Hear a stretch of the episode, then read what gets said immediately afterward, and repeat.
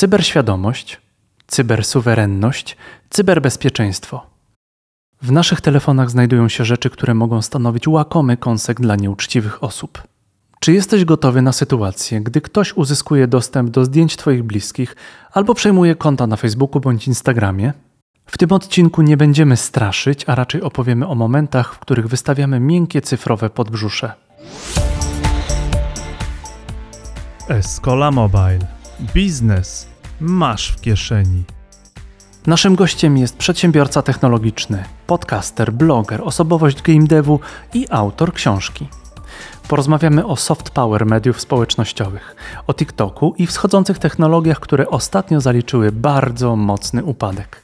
Aby być bezpiecznym w sieci, nie chodzi tylko, aby nie klikać w dziwne linki, ewentualnie nie odpowiadać na maile z Nigerii świadomość, co robimy w sieci, jaki zostawiamy ślad cyfrowy i komu powierzamy pieniądze, to może nam ułatwić życie, a niekiedy je uratować.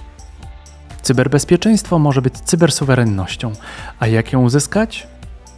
Opowiada współautor książki o cyberbezpieczeństwie Artur Kurasiński. Wersję wideo tej rozmowy znajdziesz na naszej stronie escola.pl. Zajrzyj tam, jeżeli szukasz firmy tworzącej aplikacje webowe i mobilne. Zapraszamy do wysłuchania podcastu. Dzień dobry, dzień dobry, to jest Escola Mobile Live, a ze mną jest, e, no nie powiem, trochę człowiek legenda polskiego internetu.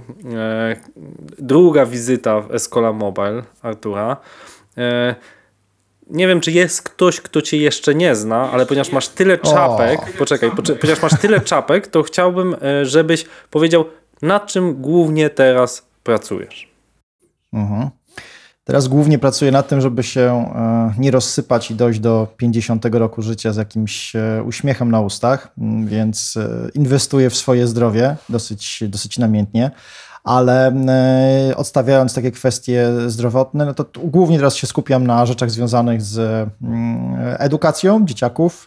Cały czas kontynuuję swój cykl wydawania książek właśnie dla, dla dzieci o technologii, bo moim marzeniem jest to, żebyśmy o tej technologii rozmawiali jak najwięcej, a dzieciaki jednak, jak, jak sami wiemy, jako rodzice, doskonale szybko łapią te trendy, tylko potrzebują kontekstu, żeby wiedziały, co, co robić, czego nie robić, jakiego typu rzeczy mogą być dla nich zagrożeniem. A oprócz tego um, uprawiam rzeczy związane z moją zajawką rozrywkową. E, tworzę narzędzie dla um, osób grających w gry e, fabularne, takie pomagające mi tworzyć e, scenariusze sesji oraz e, pomagam w rozwoju dwóch podmiotów. Jeden to jest zajmuje się produkcją gier hybrydowych planszowych, czyli takie gry jak Chińczyk i Monopoly w dużym skrócie. Max to mnie zabije, ale doładowane elektroniką. E, oraz studio game devowe, które jest moim zdaniem bardzo fajną odskocznią od rzeczywistości, bo tam się naprawdę robią cudowne rzeczy. No takie powiedziałbym, że na poziomie całkiem już e, bardzo dużym światowym. Także generalnie biorąc rozrywka i edukacja, a przy okazji piszę książki. Okej, okay. widziałem dużo Twoich sukcesów faktycznie w kwestii gier i gier planszowych. Sam jestem namiętnym graczem RPG i to właśnie takiego bardziej wyobraźniowego. Ale co ciekawe, właśnie zauważyłem, że hybrydowość wstąpiła do nas, ponieważ za każdym razem, jak mistrz gry przygotowuje teraz przygodę, to nagrywa nam film którym opowiada streszczenie o, najważniejszych aspektów fabuły. I to jest całkiem ciekawa e, nowość. Kojarzę też, że duży sukces odniosła polska taka gra do nauki e, programowania, Scotty Go i różnej odmiany. Też fajny przykład, że mamy coś, tak, jakieś klocki, które układamy, ale na koniec program odtwarzamy e, w telefonie. A dzisiaj spotykamy się w troszeczkę innym celu. Nie będziemy tutaj e, mm, edukować dzieci. E, Escola Mobile słuchana jest przede wszystkim przez dorosłych.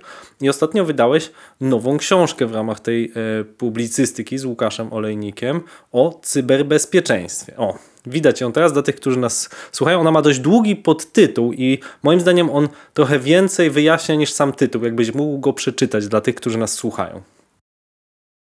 Filozofia cyberbezpieczeństwa. Jak zmienia się świat od złośliwego oprogramowania do cyberwojny? Ta książka nie jest gruba, pokażę mój palec. Mhm, czyli grubość jednego palca środkowego. Grubość jednego palca, dokładnie rzecz biorąc, tu jest 180 chyba 5 stron, w związku z tym naprawdę można tą książkę połknąć w jeden wieczór albo dwa, w zależności od tego, jak mamy wolny czas wieczorem. E, I od razu się usprawiedliwię, to znaczy, tak jak powiedziałeś, ja na swojej głowie noszę wiele czapek, bo jestem, mam biznesowe ADHD i uwielbiam nowe projekty.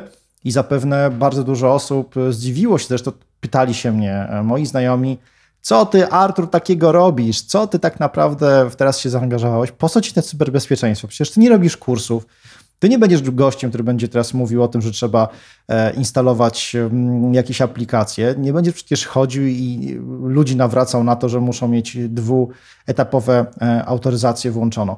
Więc po co ci to jest potrzebne? Ale ja wychodzę z innego założenia. E, dla mnie cyberbezpieczeństwo to jest rzecz, która jest związana przede wszystkim z kwestią związaną z, uwaga, uwaga, naszą prywatnością. To znaczy, bardzo mało osób zdaje sobie sprawę, że cybersecurity i cyberbezpieczeństwo to nie są te rzeczy, które, mm, albo inaczej, to jest tylko część tego, co do nas dociera, jeśli chodzi o kwestie włamów, e, kwestie e, zabezpieczeń, łamania zabezpieczeń dużych korporacji.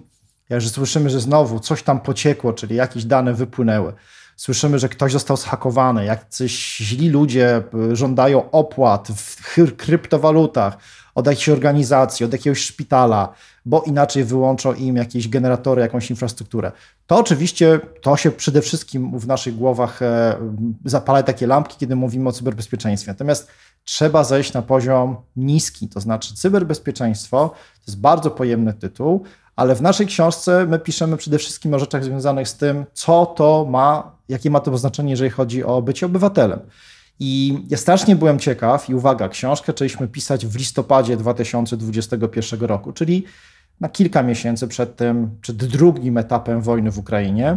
Natomiast to, kiedy już skończyliśmy pisanie i wojna się 24 lutego ponownie uruchomiła, czyli weszła w tą nową skalę, ja byłem przerażony, ile rzeczy, które myśmy w tej książce opisywali, zadziały się na, na naszych oczach. Dlatego, że pamiętajmy o tym, że to ponownie nie jest tak, że cyberbezpieczeństwo dotyczy tylko i wyłącznie tych ludzi, którzy chcą zrobić nam źle, bo e, ujawnią nasze adresy e-mail i będziemy dostawali spam, albo ktoś będzie starał się brać kredyty na nasze dane osobowe. Cyberbezpieczeństwo dotyczy całych państw, dotyczy nas wszystkich, dotyczy tego, co mamy na swoich telefonach. I tutaj pewnie dużo osób powie: Ja nie jestem celebrytą, ja nie jestem biznesmenem. Mnie ludzie nie będą hakowali, bo nie mają co znaleźć na moim telefonie. I to jest wielki błąd, dlatego że każdy z nas ma rzeczy, które mogą podlegać, są dla niego cenne. I dla jednego to, będzie, to będą zdjęcia z wakacji. Pomyślmy sobie teraz, że wracamy właśnie z długiego urlopu, czy długiego weekendu i mamy na swoim telefonie, nie wiem, 500 zdjęć, które cyknęliśmy swoim dzieciakom, jak baraszkowały sobie w wodzie, bo byliśmy gdzieś tam na południe Europy. I teraz ktoś nam mówi, wiesz co, uzyskałem dostęp do twojej chmury, powiedzmy, googlowej, wszystkie twoje zdjęcia teraz ja mam pod swoją pieczą i ci ich nie oddam, chyba że zapłacisz mi 500 zł. I teraz pytanie do każdego z nas. Czy chcielibyśmy stracić te zdjęcia, dorobek ostatnich kilkunastu lat, patrzeć jak, albo inaczej, nie móc patrzeć na to, jak e, nasze dzieci e, na naszych oczach i na oczach naszej soczewki aparatu dojrzewały, i kolejne te stadia były udokumentowane przez nas, czy byśmy machnęli ręką powiedzieli 5 stów to nie jest tak dużo. Teraz pomyślmy, ile takich osób by zapłaciło, jakie to są ogromne, ogromne sumy. To samo dotyczy prostych rzeczy, które mamy na swoich mailach. Ponownie, my nie musimy być osobami pracującymi w banku, aby być cennymi celami dla osób, które chcą nam zrobić krzywdę. Wystarczy, że ktoś nam po prostu zabezpieczy tak nasze konta, w sensie poprzekręca adresy e-mail albo, albo podepnie swoje dane, że nie będziemy w stanie podłączyć się do mediów społecznościowych. I teraz niech każdy wykona rachunek sumienia i pomyśli, co by się stało, gdyby teraz, w tym momencie okazało się, że logując się na konto Facebooka, LinkedIna, Twittera, Instagrama albo chociażby samego Gmaila, dostaje taką informację. To konto nie należy do ciebie ktoś się odzywa, dam ci dostęp to, do tego twojego Gmaila. To ja mogę powiedzieć z bardzo niedawnej praktyki. Moja żona maluje, ma tam no, kilka tysięcy, chyba 3,5-4 tysiące tych osób, które obserwują jej obrazy, kupują, licytują na różnych aukcjach i przybiegła tydzień temu, że jej konto na Instagramie zostało zawieszone. I co więcej, abstrahując, że tam jest baza potencjalnych klientów, to znaczy, że ci ludzie, którzy już kupili a ona nie ma ich adresu, tam było około 10 osób, ona nie jest w stanie się nawet z nimi w żaden sposób skontaktować. Na szczęście okazało się, że to była jakaś globalna awaria tego Instagrama, tam bodajże tydzień czy dwa temu, więc to się po prostu samo odblokowało. Ale to, co mówisz, to, to faktycznie są, jakby to nie brzmiało, dramaty tych osób, które w pewien sposób używają tego do komunikacji. I co więcej, to ważne, co powiedziałeś, i myślę, że więcej o tym powiemy dzisiaj, to są prywatne firmy, które jak zrobią ci bana, zrobią ci blokadę, to ciężko się odwołać. Mieliśmy głośną sprawę e, Michała Sadowskiego i Brand24, że oni rzekomo e, naruszyli regulamin i nie tylko została zablokowane konto firmowe, ich dostępy, ale również prywatny Instagram Michała Sadowskiego, który tam e, prawda, publikował swoje prace artystyczne, zdjęcia, których cały dochód przeznaczał na wrocławskie hospicjum dla dzieci. Tak? I to było naprawdę mm, taka bolesna historia, w którą wiele miesięcy, bo to właśnie zajęło miesiące, borykał się Michał i cała firma. Dokładnie. I w naszej książce, którą napisaliśmy e, z Michałem Olejnikiem, temat związany z takim klasycznym zabezpieczaniem instytucji. E, pisaliśmy bardzo dużo o tym, jak, e, jakiego typu problemy w świecie dzisiejszym są związane z cyberbezpieczeństwem, ale po pierwsze, ja nie chciałem, żeby ta książka była kolejną książką, gdzie dokładnie punkt po punkcie wyjaśniamy, co należy zrobić, żeby przed takim zmniejszyć ryzyko, bo jest bardzo ważne.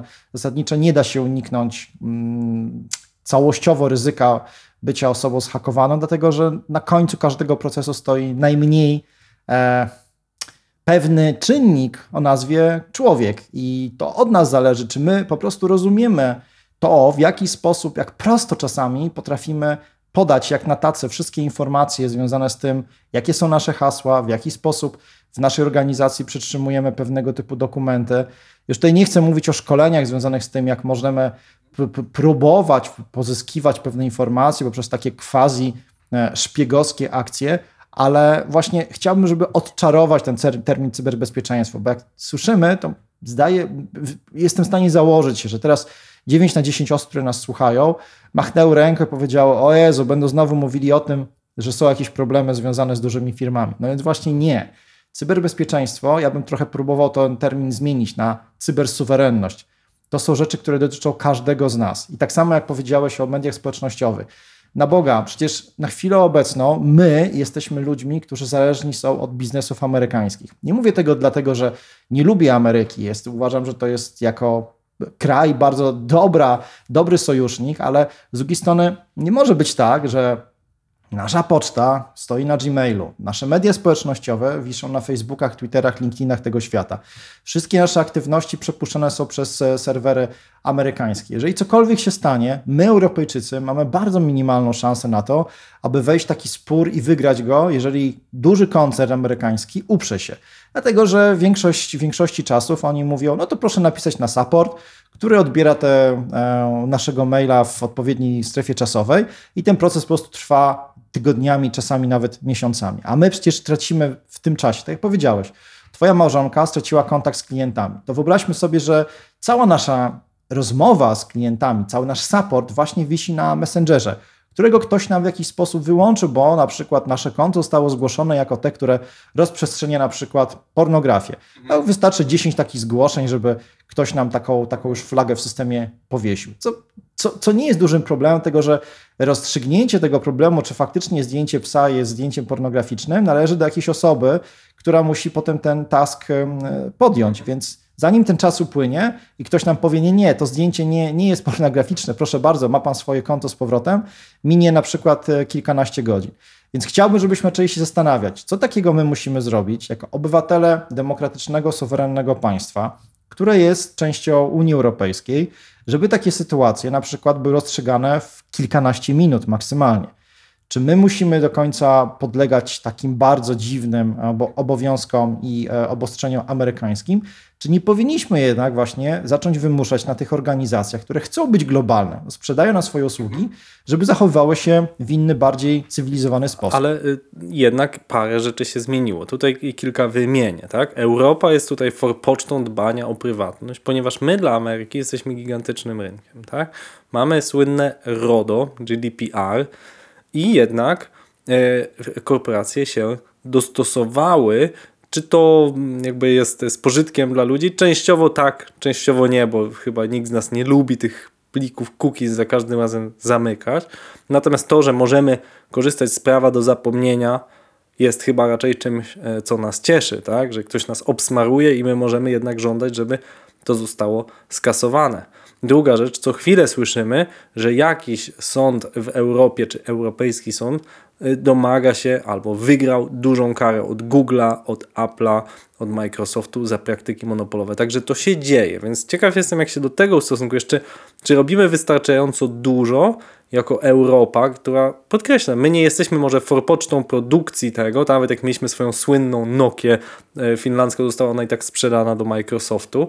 Teraz mamy chyba naj, największą taką platformą, to jest chyba jeszcze tylko Spotify, która jest nadal made in Europe i chyba Booking, e, który jest w Amsterdamie. Tak to nie wiem, czy jest jeszcze coś, e, co zarządza dużą ilością danych, chociaż jest to i tak kropla w morzu w porównaniu z tym, co ma Facebook. Więc krótko mówiąc, jak ty to widzisz? Czy powinny być, nie wiem, czy powinniśmy jak Chińczycy zasłonić jakimś firewallem, mieć swoje serwery albo wymuszać od tych korporacji, żeby oni tutaj lokalnie e, to trzymali i szybko to rozstrzygali? Znaczy de facto to się stało, dlatego że pamiętajmy, właśnie wprowadzenie RODO wymogło na organizacjach e, typu Facebook, Google, Microsoft i wszystkie big techowe firmy, czy wręcz wszystkie technologiczne amerykańskie, aby miały swoje dane właśnie składowały je i przetwarzały te informacje na serwerach znajdujących się na terenie Unii Europejskiej.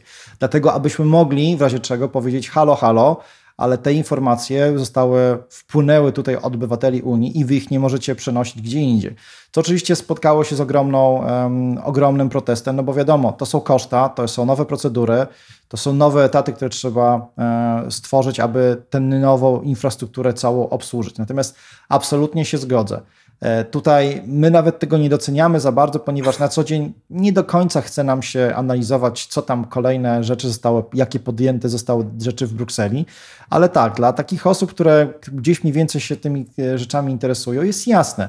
Unia Europejska jest zasadniczo jedyną organizacją na chwilę obecną, bo Chiny, Chinom nie zależy na to. Chiny przyjmą każdą głupią technologię, którą mogą wykorzystać w celu chociażby inwigilacji i uprzykrzania życia swoim obywatelom, bo to jest autorytarny reżim komunistyczny, który nie ma żadnych podstaw prawnych, żadnych praw człowieka nie szanuje.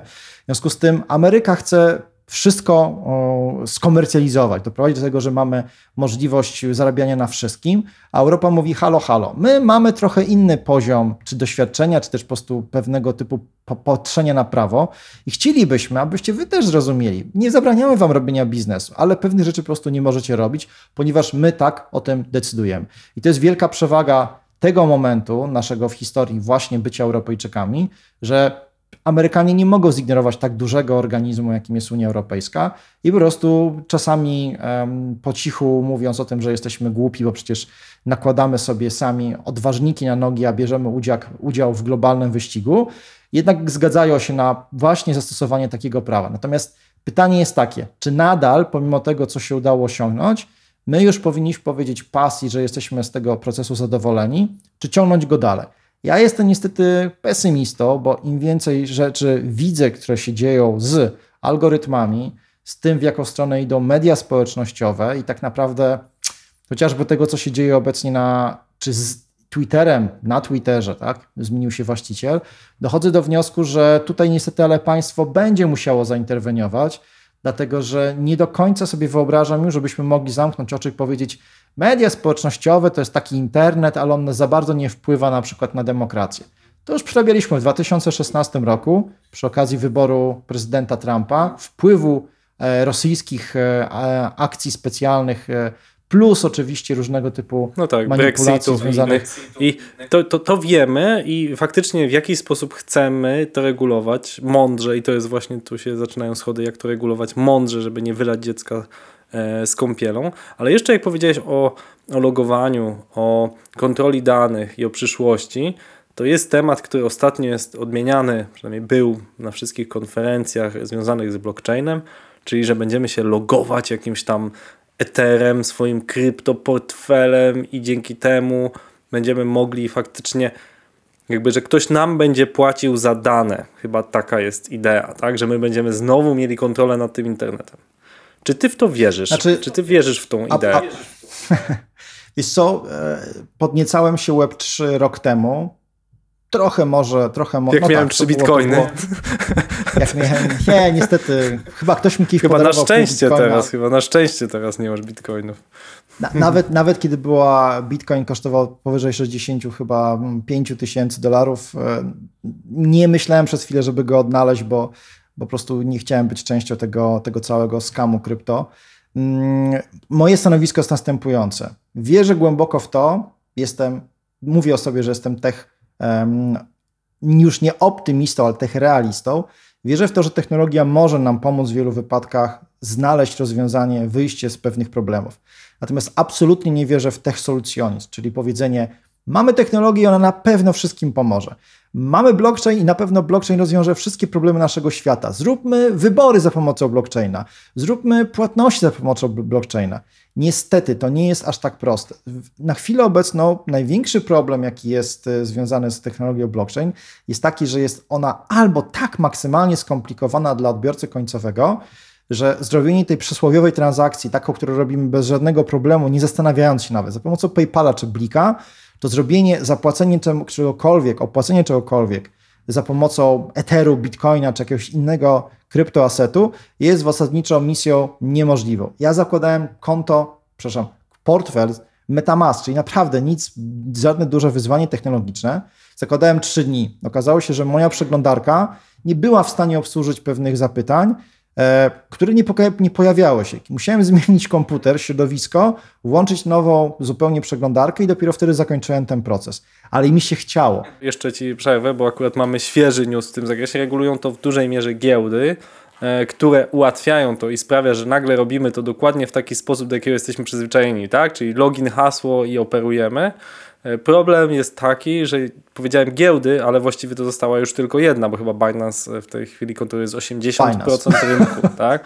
Więc e, do, do, jakbyśmy robili ten podcast dwa tygodnie temu, to bym powiedział giełdy, ale teraz już jest chyba tylko jedna na świecie. FTX się zawija i to jest dla mnie, e, ludzie, którzy, którzy, z którymi dyskutuję, oczywiście będą do końca swoich dni bronili kryptowalut jako możliwości wizji szybkiego zarobku, bo umówmy się, że o to chodzi w, w głównie w 99% jeśli chodzi o środowisko krypto. To jest po prostu szybkie nachapanie. Wizję Lambo, e, zrobienie kilku prostych akcji, wydanie tysiąca dolarów po to, żeby zarobić dziesiątki milionów, jak nie setki, to jest dokładnie to, co ludzie obecnie kochają, bo to jest nowa rzeczywistość, tak? Przez wiele lat byliśmy karmieni iluzją szybkiego zarobku, kapitalizm, konsumpcja, to wszystko jest jak gdyby taką podbudową, na której właśnie wzrosły kryptowaluty i w pewnym momencie jacyś geekowie, jacyś nerdowie, siedząc w domu, mając jakieś dziwne mm, cyfrowe dobra, których nikt ni- za bardzo nie potrafił ich określić, do czego one służą, nagle takie dobra w szczycie kosztują ponad 65 tysięcy dolarów. I co? I okazuje się, że człowiek, który sobie wykopał, dostał, kupił kilka tysięcy takich bitcoinów, jest, jest milionerem, tak? Posiada setki milionów euro, czy tam dolarów.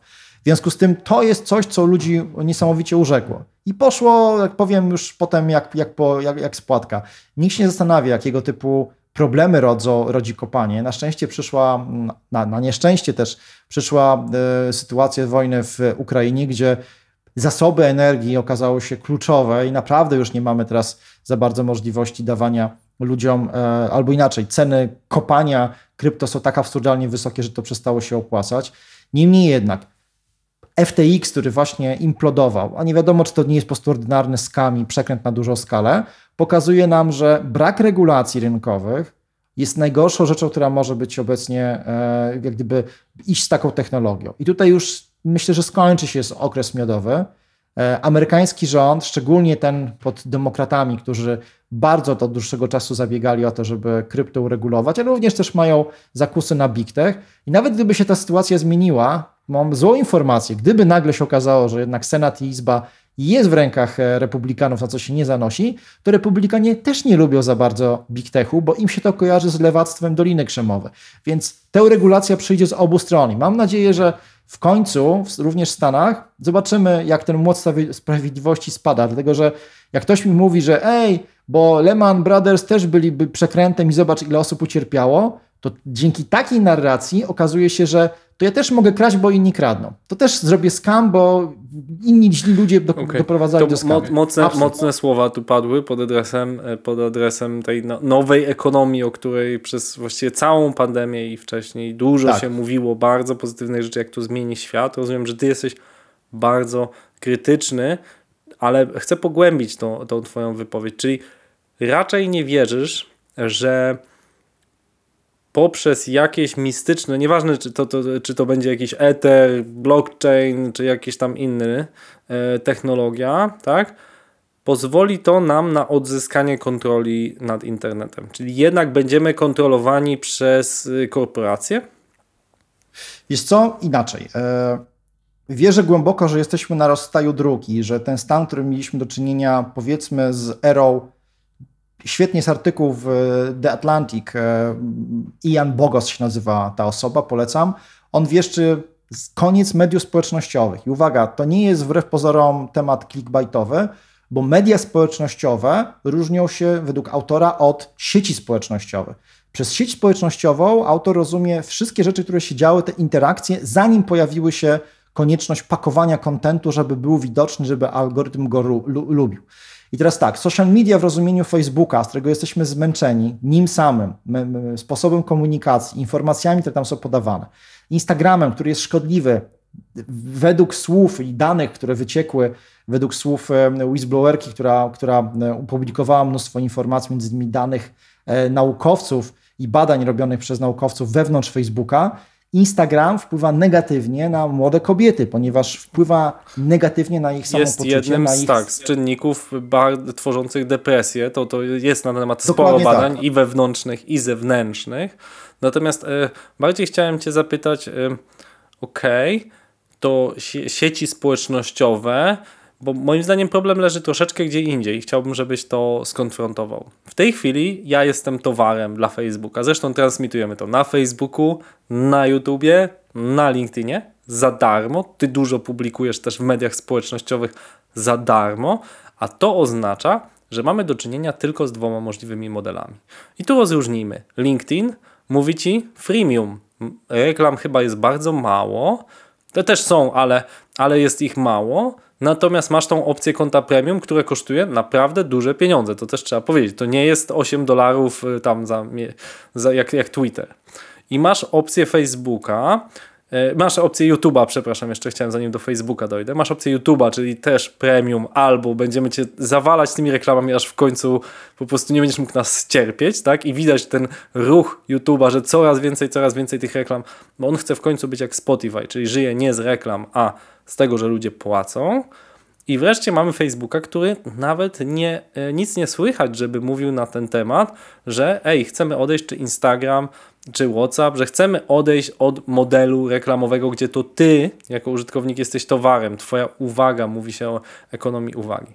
Więc teraz pytanie, czy rozwiązaniem może nie jest e, to, żebyś płacił na w tych zamkniętych sieciach, jak mamy e, sieć, nie wiem, Bartka Pucka, mamy klan finansowych Ninja, mamy e, Boże, mamy Zaprojektuj swoje życie, mamy masę tych sieci, gdzie ludzie płacą pieniądze, mniejsze, większe, za dostęp do jakichś premium informacji. Ty też się z tym, e, z tym eksperymentowałeś w zakresie Twoich mailingów i mają dostęp do jakiejś wybranej sieci i przez to nie zależy im, żeby wpuszczać tam jakieś skamowe informacje, niesprawdzone, żeby burzyć e, jakiś ustalony porządek, tylko wręcz przeciwnie, zależy im, żeby nadal w tej sieci pozostać. Co więcej, dzięki zebranym opłatom, no, należy nam się wtedy pewna doza kontroli. Więc jaka jest tutaj Twoja opinia? Czy Facebook kiedyś będzie freemium?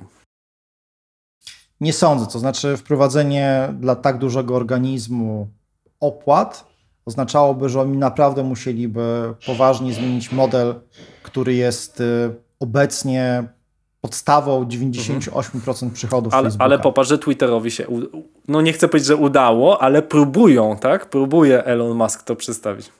No właśnie, to jest problem, który nazywa się Elon Musk. Próba zmonetyzowania, e, wprowadzania na rympał pewnego typu tak naprawdę pomocy, w, bo to jest oficjalna informacja. Y, wszyscy będziemy mieli teraz e, na swoich e, ścianach na Twitterze wyżej powieszone te informacje wyprodukowane od ludzi, którzy mają ten znaczek, tak. ten niebieski znaczek. Tak. Przypominam to, że on został zawieszony, jego wydawanie zostało zawieszone, bo się okazało, że... Nie jest trudno go dostać, tak.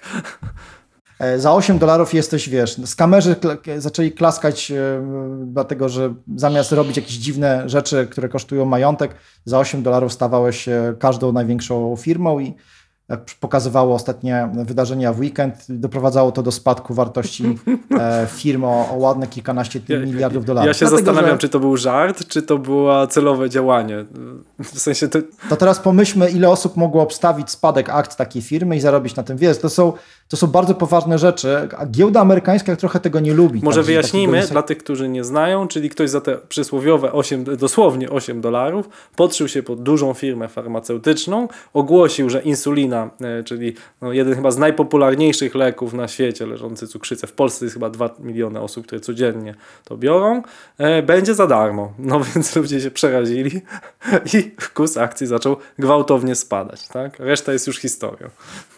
Tak, teraz jest pytanie, czy odpowiedzialność za to poniesie prezes, nowy prezes Twittera, czy uda się to umocować. Ja jestem fanem Ameryki pod kątem E, tego, jak bardzo dużo, z dużą łatwością tworzą się procesy, jak ciężko jest tym prawnikom potem e, oderwać się od tego gardła. Więc myślę, że to jest właśnie przykład na to, jak ten proces źle wprowadzać. Ale absolutnie zgodzę się z tym, co powiedziałeś pod kątem bycia produktem versus trzymania kontroli nad tym. I dlatego byłem zafascynowany Web3 jako takim sposobem właśnie na ogarnięcie tego chaosu, dlatego że uważam, że jest właśnie dobry moment, abyśmy podziękowali środkowym palcem wszystkim tym organizacjom, które manipulują nami, którzy, które za pomocą algorytmu starają się z nas wydobyć jak najwięcej interakcji, głównie tych negatywnych. I to jest coś, z czym powinniśmy walczyć. Dlatego nie mam szacunku ale, do ludzi, którzy... Ale wiesz, chcę tu, chcę tu jednak ci przerwać, bo mówisz walczyć, tak? To trochę jest tak, jak e, od, od dawna opowiada nam się, że powinniśmy walczyć, nie wiem, z produkcją CO2, plastiku, etc. Jako konsumenci. Oczywiście ładnie sortujemy, tam zastanawiamy się, żeby kupić jogurcik w bio, eko, opakowaniu i tak dalej. No ale na Boga, to y, jak się popatrzy na, na modele biznesowe tych firm, e, nie wiem, e, Procter Gamble, jakichś innych dużych producentów tych FMCG, no to oni po prostu bazują swój model na jednorazowości. I tak samo model Facebooka bazuje na tym, że my jesteśmy produktem, więc to, to my tego nie zawrócimy. Możemy to zrobić tylko w sposób jakiś legislacyjny, oczywiście no, lobbować można. No i sam już to powiedziałeś, że to jest, te zmiany nie tyle są przewidywane, tylko one się dzieją. E, Facebook jest chyba co i róż dojeżdżany za różnego typu złe praktyki i wyciągane mu są błędy, które popełnia. Natomiast dlaczego uważam, że to jest dobry moment? Dlatego, że po pierwsze właśnie ta fala ruszyła z dwóch stron. Jako konsumenci jesteśmy już zmęczeni tym. Jako konsumenci też odczuwamy te zmiany wynikające czy będące, dziejące się na poziomie mediów społecznościowych, one przenikają do naszego życia. E, polaryzacja, bycie dwoma różnymi e, de facto narodami w ramach jednego organizmu państwowego, obrzucanie się błotem, tworzenie języka, który po prostu gra, tylko i wyłącznie jest oparty o agresję, to jest również kwestia algorytmizacji oraz takiego sterowania informacjami w mediach społecznościowych. Już nie mówię tutaj, że to jest tylko kwestia Facebooka, bo tak samo dzieje się to na YouTubie, tak samo dzieje się na TikToku, na, na, na LinkedInie. Podejrzewam, że we wszystkich mediach społecznościowych istnieją takie mechanizmy podkręcania właśnie tych, tej debaty, dlatego że inaczej byśmy się zgadzali ze sobą, a jak się zgadzamy, to po prostu się po prostu szybko rozchodzimy i zajmujemy się czymś, czymś innym. Natomiast jak się kłócimy, no to do, oczywiście odsłaniamy nowe, y, dodajemy komentarze, cały czas jesteśmy, w naszych głowach się wydzielają substancje, które każą nam e, uczestniczyć w tym sporze. No i tak to się toczy. Im więcej odsłaniamy stron, tym więcej reklam potencjalnie możemy zobaczyć, tym więcej tych, e, tych pieniążków płynie do. Ale to, do... to, to trochę cię jednak nacisnę o tą odpowiedź. To cóż jest alternatywą, Arturze Kurasiński? Cóż jest alternatywą wobec nas bycia produktem?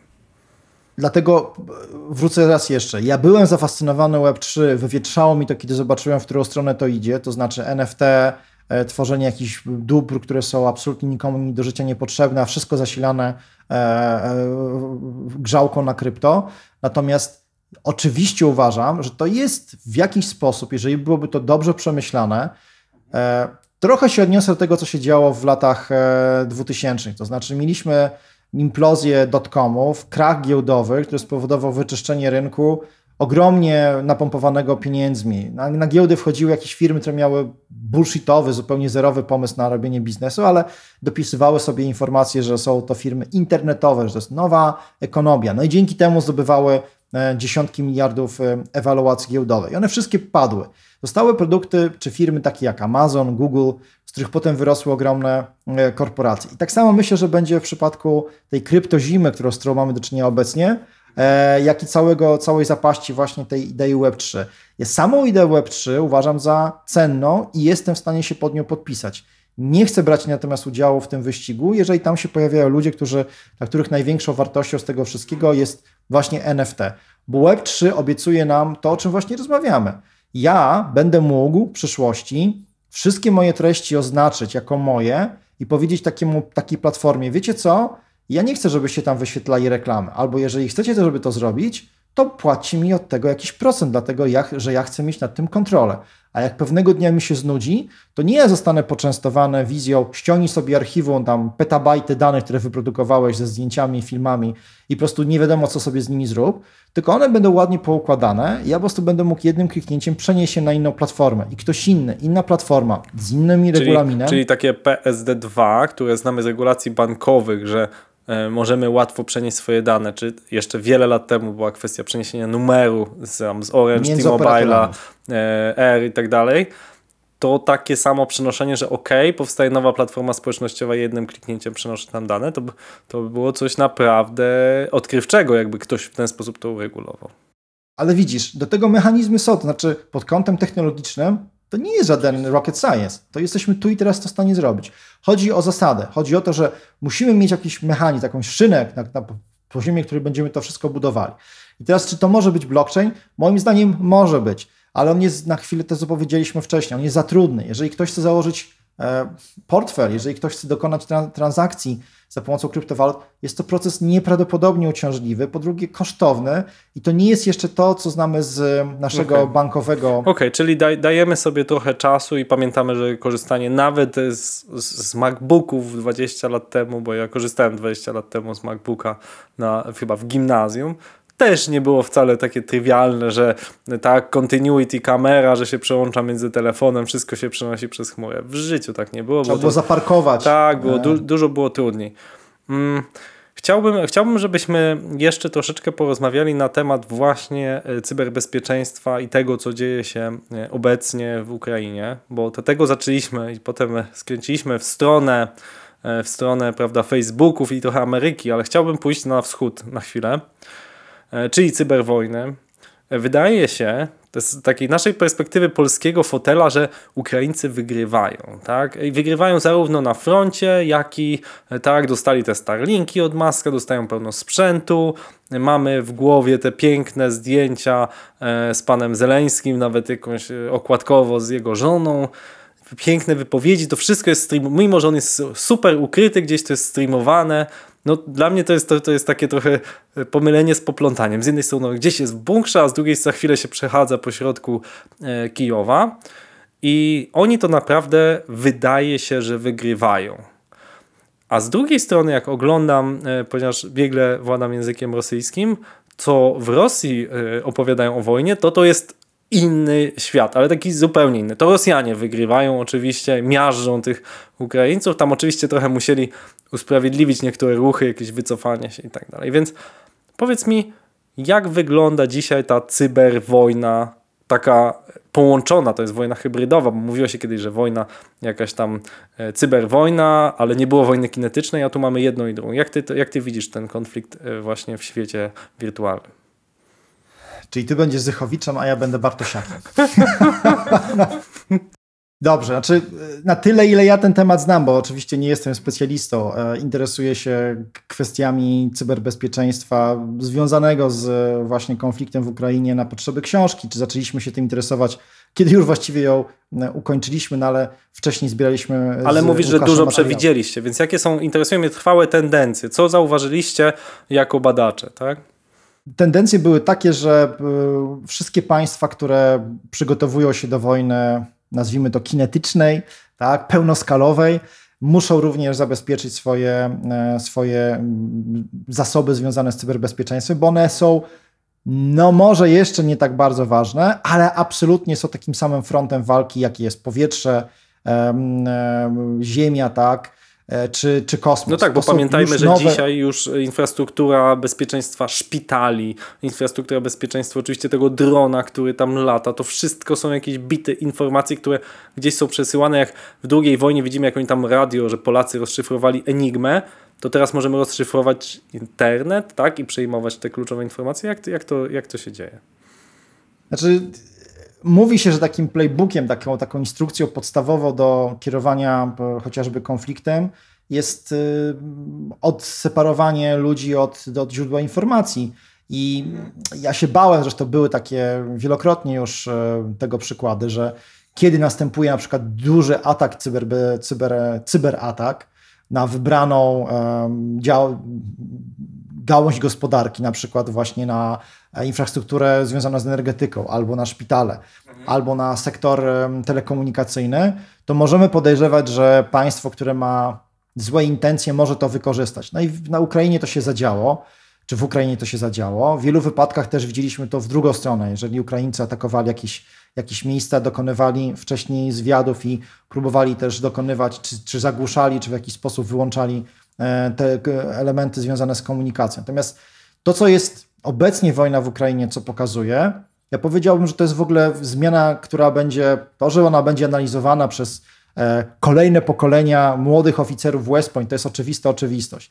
Ale to jest to, w jaki sposób Ukraińcy z państwa, które tak naprawdę nie istniało, w tym sensie, uwaga, ostrzegam, nie chcę powiedzieć, że Ukraina nie istnieje, tylko pomyślmy sobie, w jakim stanie był konflikt w 2014 roku. Powiedzmy sobie szczerze, Ukraińcy oddali walkowerem swoje, e, oddali Krym, nie byli w stanie zagrozić militarnie e, Rosjanom, zielonym e, żołnierzykom. No oczywiście wszyscy wiemy, że to byli Rosjanie.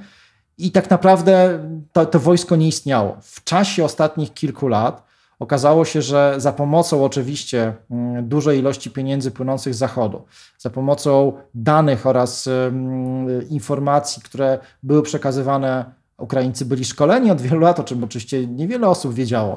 E, Wojskowi, osoby, które miały do, dokonywać, e, potem brać udział w, w konflikcie w Ukrainie, myśmy jako NATO, jako świat Zachodu pomagali Ukraińcom. I teraz to, co widzimy, tak naprawdę jest bardzo dużym poligonem doświadczalnym dla wszystkich, dla Rosjan.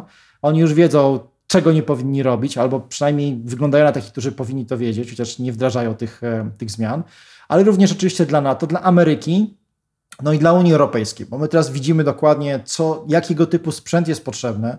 Wbrew pozorom to nie są drony i to nie są rzeczy, które są tylko i wyłącznie związane z tą nowoczesną elektroniką, ale, ale niestety tak jak Jarosław Wolski o tym pisze swoich, e, na swoim Twitterze i pokazuje w filmach, no stara, dobra artyleria jest nadal królową, e, królową e, wojny. Mhm. Ale, nie, ale, ale właśnie skupmy się na, tej, na tym aspekcie cyberbezpieczeństwa, bo to, co mi się pierwsze kojarzyło, że zaczął się atak i od razu padły hasła, potrzebujemy tam jakiejś dodatkowej infrastruktury y, sieciowej, jakieś Starlinki się pojawiły. y, y, y, Miesiąc temu było, że Musk chce wycofać Starlinki i podniosło się larum. Czyli to jest niezwykle ważne, żeby była ta łączność i wydaje mi się nawet nie tyle dla mm, samego wojska, co dla jakiegoś tam komunikacji morale ludzi, tak? Bo, e, bo, bo, bo ci ludzie też biorą udział w tej wojnie, tak? Dostarczają jakąś żywność, dostarczają tą broń, jakby gdzieś tam muszą o siebie zadbać.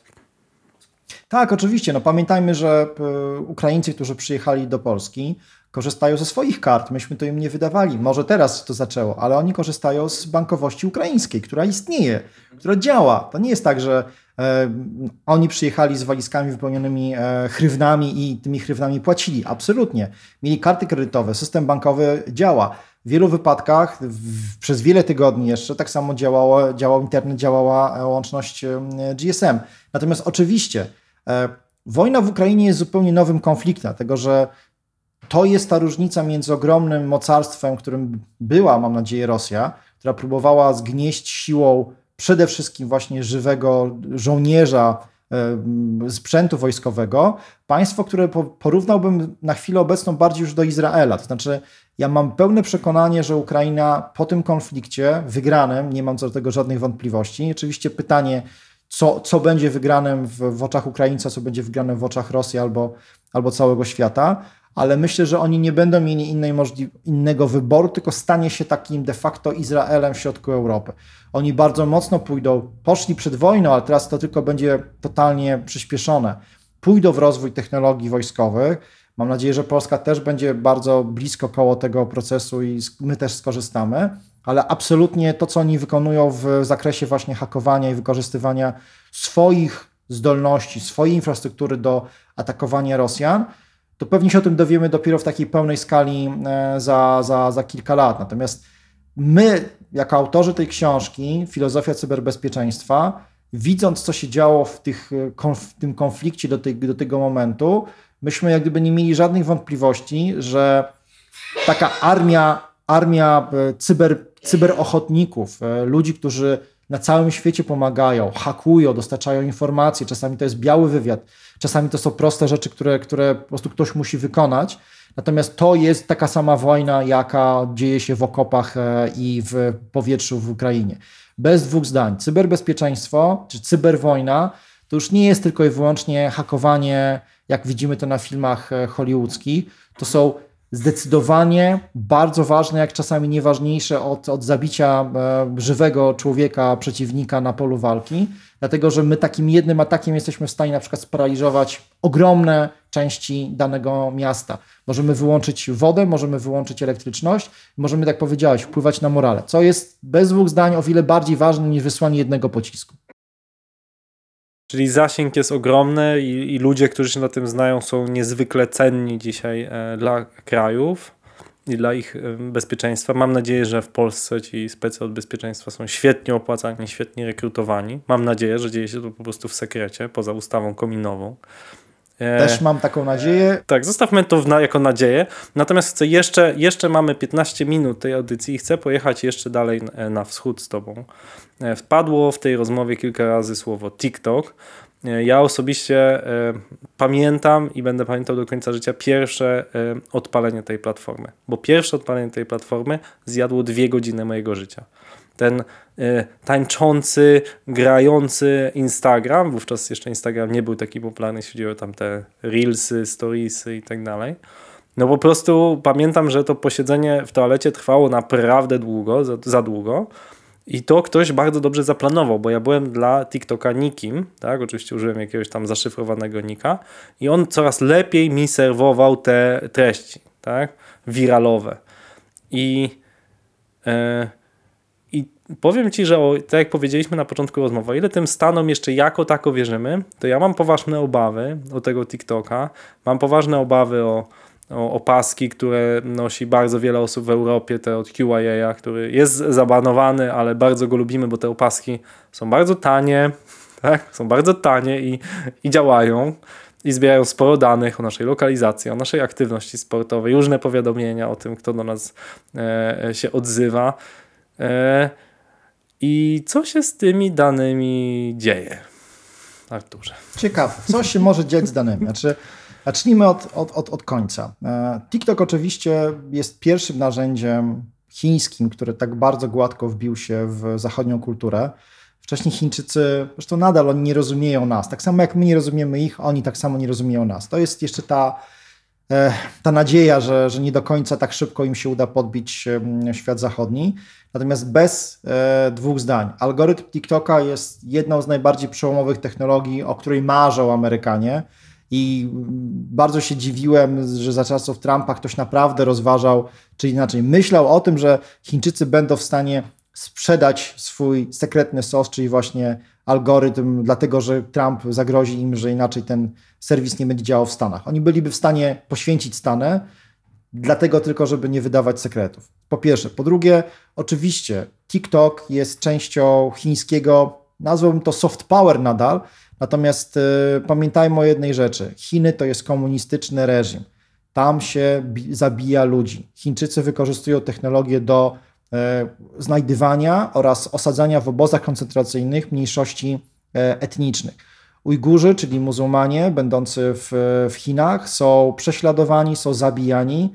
Już nie mówię o wykorzystywaniu taniej siły roboczej i takich rzeczy, które znamy sami z, e, z filmów. Natomiast oczywiście Chińczycy stosują wszystkie technologie po to, aby jak najbardziej sprawnie zarządzać, czy też właściwie e, robić rzeczy, których byśmy my w Europie czy w Stanach nawet o nich nie pomyśleli. Nie ma praw człowieka, nie ma jakichś e, stosowania rzeczy, które są w naszej myśli e, świata zachodniego normami. W związku z tym dla nich wejście z technologią, która jest mega uzależniająca, posiadająca ogromną możliwość przykuwania uwagi, jest najlepszą rzeczą, którą mogą zrobić.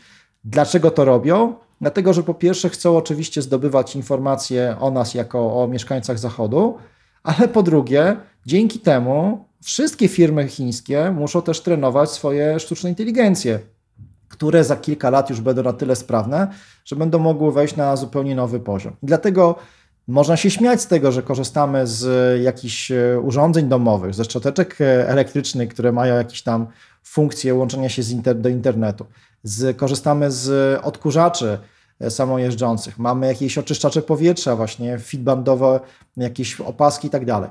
Wszystkie te urządzenia broadcastują informacje, które finałowo lądują na serwerach chińskich i są wykorzystywane do tego, aby szkolić sztuczną inteligencję, która nie wiadomo, co będzie robiła za kilka lat, natomiast wszyscy wiemy jedną rzecz. Od tego tempa rozwoju sztucznej inteligencji jest uzależnione w jaki sposób, czy właściwie kto finałowo na świecie będzie dzierżył to palmę pierwszeństwa.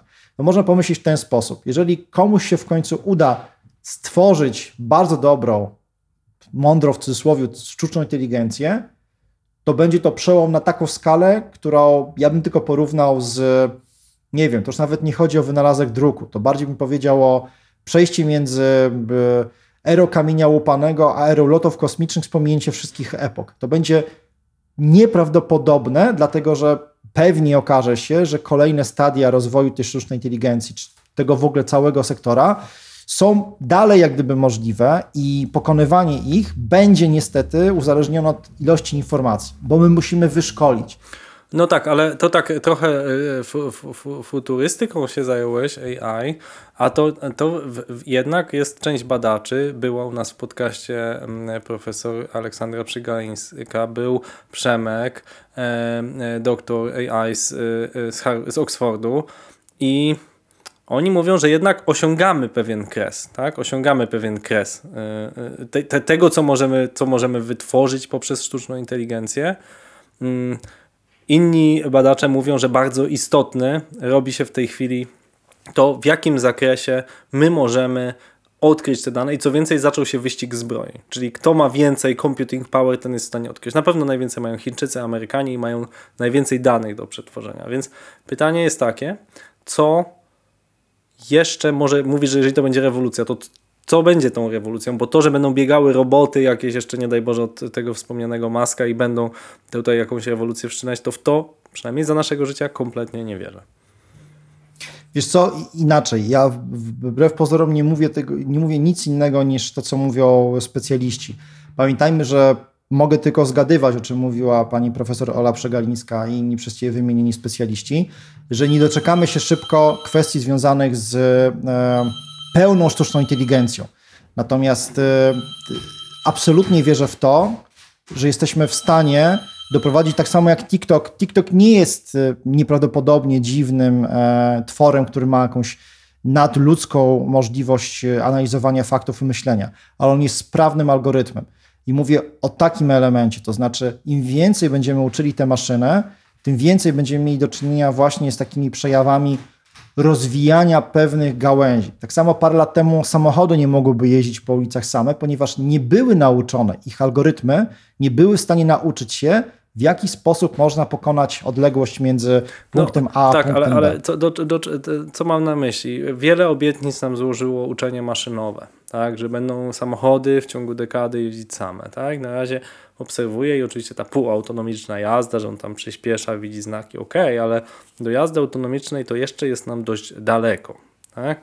E, ze względu także na wyzwania różnego rodzaju filozoficzno-moralne, tak? których ta sztuczna inteligencja nie jest w stanie przeskoczyć i nigdy nie będzie, tak? Y, Też, bo, bo firmy chcą, żebyśmy my podejmowali te decyzje. Więc jeżeli użyłeś słowa, że będzie jakaś rewolucja, jakieś wszystko, to na czym ona miałaby polegać, tak? Bo tym, że TikTok będzie jeszcze zamiast dwie godziny spędza na nim 5 godzin, to dla mnie to jest e, po pierwsze straszna rewolucja, po drugie to nie jest rewolucja, to jest po prostu więcej tego samego. To, że Instagram, to, że e, Facebook się szkolą, to nie jest dla mnie rewolucja. Dla mnie rewolucja to by było to, że idziesz do lekarza, a on skanuje cię jakimś czytnikiem i mówi, jesteś chory na to, to, wypisuje ci automatycznie leki i one tam wypadają z szufladki albo idziesz do apteki i tam już jest to gotowe. To by była dla mnie rewolucja, więc czy coś takiego widzisz? To odpowiem inaczej. To, to, o czym ty mówisz, jest możliwe na chwilę obecną, tylko nikt pod tym się nie podpisze i tak samo regulacje bankowe nie pozwolą ci na zastosowanie sztucznej inteligencji, dlatego że niestety nie, i tu się akurat zgadzam, pod koniec dnia każdy z nas jako klienci takiego banku musi mieć jasną odpowiedź, w jaki sposób przebiegał proces na przykład odmowy przy udzielenia mi kredytu. Jeżeli tego nie wiem, to tak naprawdę ta decyzja dla mnie jest e, wyimaginowana. E, więc w tym procesie sztuczna inteligencja nie bardzo może uczestniczyć. Jeżeli oczekujesz takiego cudu, to myślę, że w wielu wypadkach ten cud będzie dostępny w ciągu najbliższych kilku lat. To znaczy, samochody autonomiczne są już w bardzo głębokim procesie testowania. W Kalifornii chyba 6 czy 8 firm już de facto jeździ po ulicach swoimi samochodami. Oczywiście będą spektakularne mm, wpadki, będziemy widzieli. Jasne niestety uczenie się tego algorytmu, mówię to całkowicie. No ustalmy, ustalmy, autopilot w samolocie, ufamy mu, jest on bezpieczniejszy niż pilot e, sterujący, więc jakby liczę się z tym, że oczywiście to nie będzie idealne i, i, i będzie każdy błąd tej, tej, tej sztucznej inteligencji będzie wyciągany 100 razy bardziej niż błąd człowieka, gdzie, gdzie wypadki w Polsce śmiertelne się zdarzają niemal codziennie. Tak? Natomiast bardziej pytam właśnie, gdzie jest ta, e, ta rewolucja, tak? bo użyłeś mocnego słowa, i ja jej osobiście nie widzę, więc zastanawiam się, gdzie ona, gdzie ona nastąpi. Tak? Czy, czy, czy chciałbym ją gdzieś zobaczyć indziej niż w przykuwaniu mojej uwagi. Tak? Jest co, to, to nie będzie tak, e, że będziesz pewnego dnia obudzimy się i zobaczymy świat, w którym istnieje jakaś nadludzka inteligencja, która będzie nam pomagała rozstrzygnąć najbardziej spektakularne, etyczne problemy, z którymi się wadzą e, filozofowie jeszcze z czasów e, e, głęboko tak greckich czy rzymskich. Ja mówię bardziej o takiej zmianie, która polega na tym, że nagle obudzimy się w świecie, w którym poziom robotyzacji wzrósł tak bardzo znacząco, że przestaliśmy mieć problemy z siłą roboczą, dlatego że jesteśmy w stanie zastąpić większość osób czy z automatyzować i zalgorytmizować większość e, pracy. Nie wierzę w to, żebyśmy w najbliższych 10 czy 20 latach doszli do takiego poziomu rozwoju sztucznej inteligencji, takiej prawdziwej, o której pis, piszemy w książkach i, i, naukowcy mówią, że, że ona będzie właściwie takim prawie, że hmm, punktem, którym będzie można określić na mapie rozwoju technologii jako osobliwość i będzie to coś, co będzie de facto Bogiem, który będzie rządził się własnymi prawami, będzie umiał obsłużyć wiele miliardów złożonych procesów, a jednocześnie będzie się z nami komunikował i nam pomagał. To jest, to jest moment, w którym ja nie wierzę, że nastąpi za, za mojego życia, powiem szczerze. Natomiast to, że pojawią się autonomiczne samochody na naszych ulicach, nawet czyli, w Polsce. Czy, tam, czyli to, co chcesz powiedzieć, to to, że sztuczna inteligencja zastąpi wiele prac, które wykonujemy. To będzie ta rewolucja. Tak, zautomatyzuje tak? je. Mhm. I ta rewolucja nie będzie polegała na tym, że będziemy prowadzili super inteligentny dyskurs z automatem w, w czasie podróży samochodem, tylko po prostu przemieścimy się z punktu A do punktu B. Mhm. Większość rzeczy, wygoda, z którymi będziemy mieli do czynienia, mhm. zwiększy naszą wygodę. Tak, jak mówię, ja nie oczekuję, że sztuczna inteligencja będzie prowadziła dysputy filozoficzne, ale oczekuję, że inaczej, fajnie by było, żebyśmy mogli ludziom, którzy czasami w bardzo złych warunkach pracują, umożliwili, tylko właśnie zawsze pytanie, co wtedy się stanie z tymi ludźmi, których odciążymy w cudzysłowie od tej pracy? Czy będziemy musieli im płacić pieniądze za to, żeby oni po prostu mogli istnieć i funkcjonować? Czy, bo nowych prac za bardzo wiesz, to nie będzie tak, że nagle wszyscy będą filozofami. Okaże się, okaże się, bo ja słyszę o tej, ta, ta lista chyba e, publikowana przez naukowców, nie pamiętam z jakiego uniwersytetu, zawodów, które znikną w ciągu tam dwóch dekad, jest natomiast mimo nadciągającego kryzysu bezrobocie jest na rekordowo niskim poziomie na całym świecie. Tak? E, i, I ja szczerze mówiąc tego pozbycia się pracy ludzkiej nie widzę, bo ktoś te maszyny będzie nadzorować, nie szukając daleko, to nie sztuczna inteligencja, ale te kasy samoobsługowe, ktoś nadzoruje, to zwiększa naszą produktywność i w tym czasie możemy więcej sprzedać, więcej, my na przykład zajęliśmy się e-commerce'em, tak? tak dalej, czyli jeszcze więcej kupujemy, jeszcze więcej wytwarzamy, coraz więcej wzrasta efektywność. Ale nie chcę już ciągnąć tego tematu. Mamy odpowiedź, że ty wierzysz w rewolucję, ja na razie nie. Zostajemy tutaj przy swoich e, zdaniach. I na koniec tego, tego spotkania chciałbym, żebyś może powiedział dwie, trzy rzeczy tytułem takiego podsumowania, co każdy z nas e, powinien zrobić w kwestii takiej większej świadomości, czy może jakichś praktycznych ruchów, zwiększenia swojego e, cyberbezpieczeństwa, czy, czy takiego poczucia bezpieczeństwa. Dużo mówiliśmy o tych mediach społecznościowych, które tak mocno wpływają. Może jest coś, co, co uważasz, że powinni ci, którzy nas słuchają, sobie przemyśleć przynajmniej albo zastosować? E, myślę, że takim ćwiczeniem intelektualnym, które każdy sobie powinien wykonać, jest e, sprawdzenie informacji, z którymi ma do czynienia. To znaczy, są oczywiście media, które traktujemy jako mainstreamowe i są informacje, ale te, te media publikują jednak e, stosunkowo niewiele danych, z którymi mamy do czynienia. Jak sobie popatrzymy na nasze ściany, nasze newslettery, co do nas przychodzi, to są przede wszystkim jednak blogi, jakieś artykuły tworzone przez, przez mniejsze elementy uczestników tego rynku. W związku z tym pierwsza rzecz, która mi zawsze przychodzi do głowy jest weryfikacja źródła plus poświęcenie, jeżeli widzę coś bardzo spektakularnie odbiegającego od tego, z czym miałem do czynienia, to staram się znaleźć potwierdzenie albo zaprzeczenie.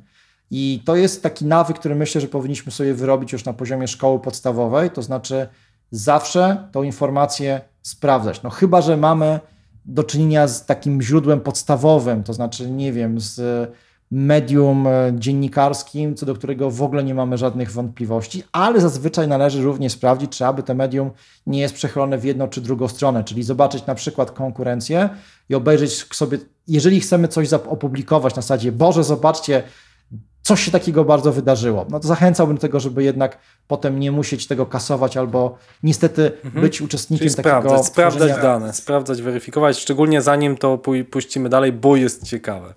Mhm. Bo jest ciekawe. Ja się często na tym łapię, że w pierwszym odruchu próbie chciałbym zrobić research, tam retweet, a potem okazuje się, że to nie do końca jest tak zbyt clickbaitowe, ale oczywiście też jestem człowiekiem, mylę się i czasami muszę prostować albo, albo mhm. po prostu kasuję. Okej, okay, czyli sprawdzać źródła. Co jeszcze byś tutaj powiedział? Mhm. To jest jedna rzecz. Druga jest taka, naprawdę korzystajcie. Ja wiem, że nikt nie będzie miał 50 różnych haseł i to 20-znakowych. W związku z tym postarajcie się wprowadzić prostą rzecz. Korzystajcie z tych zabezpieczeń googlowskich, na przykład z, z tym menadżerem haseł, bo on wiem, że dla nie wszystkich może wyglądać jak super e, dobre i bezpieczne miejsce, ale przynajmniej to jest coś, z czego będziecie korzystali. Jak już jesteście naprawdę tacy bardzo leniwi, tacy jak ja, to naprawdę taki password manager wbudowany w, w, w przeglądarkę jest czymś naprawdę bardzo, bardzo fajnym.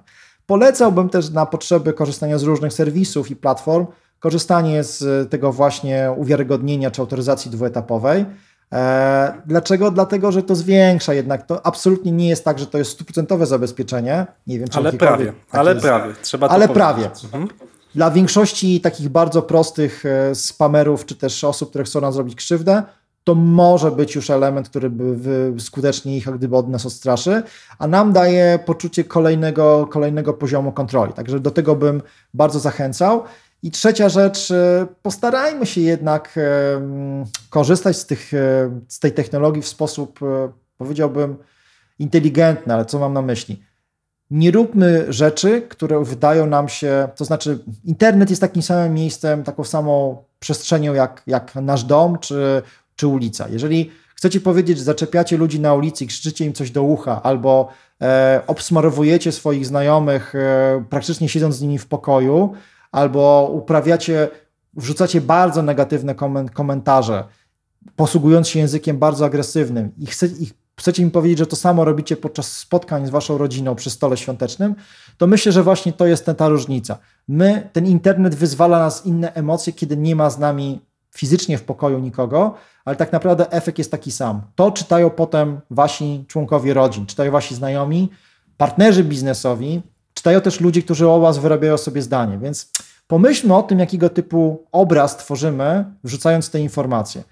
To nie jest może coś, co, co wszystkim przyświeca. Ja powiem szczerze, że się łapię na tym bardzo, bardzo często ostatnio i zaczynam mieć problem właśnie, czy na przykład tą informację opublikować, dlatego że to może spowodować jakąś przykrość, albo może wywrzeć pewnego, czy mogę na przykład zająć stanowisko w sporze, który wydaje mi się, że tam nie powinienem wkroczyć, bo nie mam albo wiedzy, albo na przykład ten spór jest bardzo silnie z, mm, zorientowany na jedną ze stron konfliktu. Więc pomyślmy o tej, to jest nasza odpowiedzialność. Każda nasza informacja opublikowana przyłącza się, tworzy jakiś strumień, więc niestety musimy uruchomić zdrowe myślenie i przede wszystkim właśnie tą analizę, zanim ten ruch wykonamy. Okej, okay, super. Bardzo mi się podoba ta metafora, żebyśmy coś publikując w internecie, czy czytając, czy reagując, myśleli o tym, co jakby ta osoba siedziała obok nas na kanapie, czy, czy żebyśmy byli w jakiejś grupie.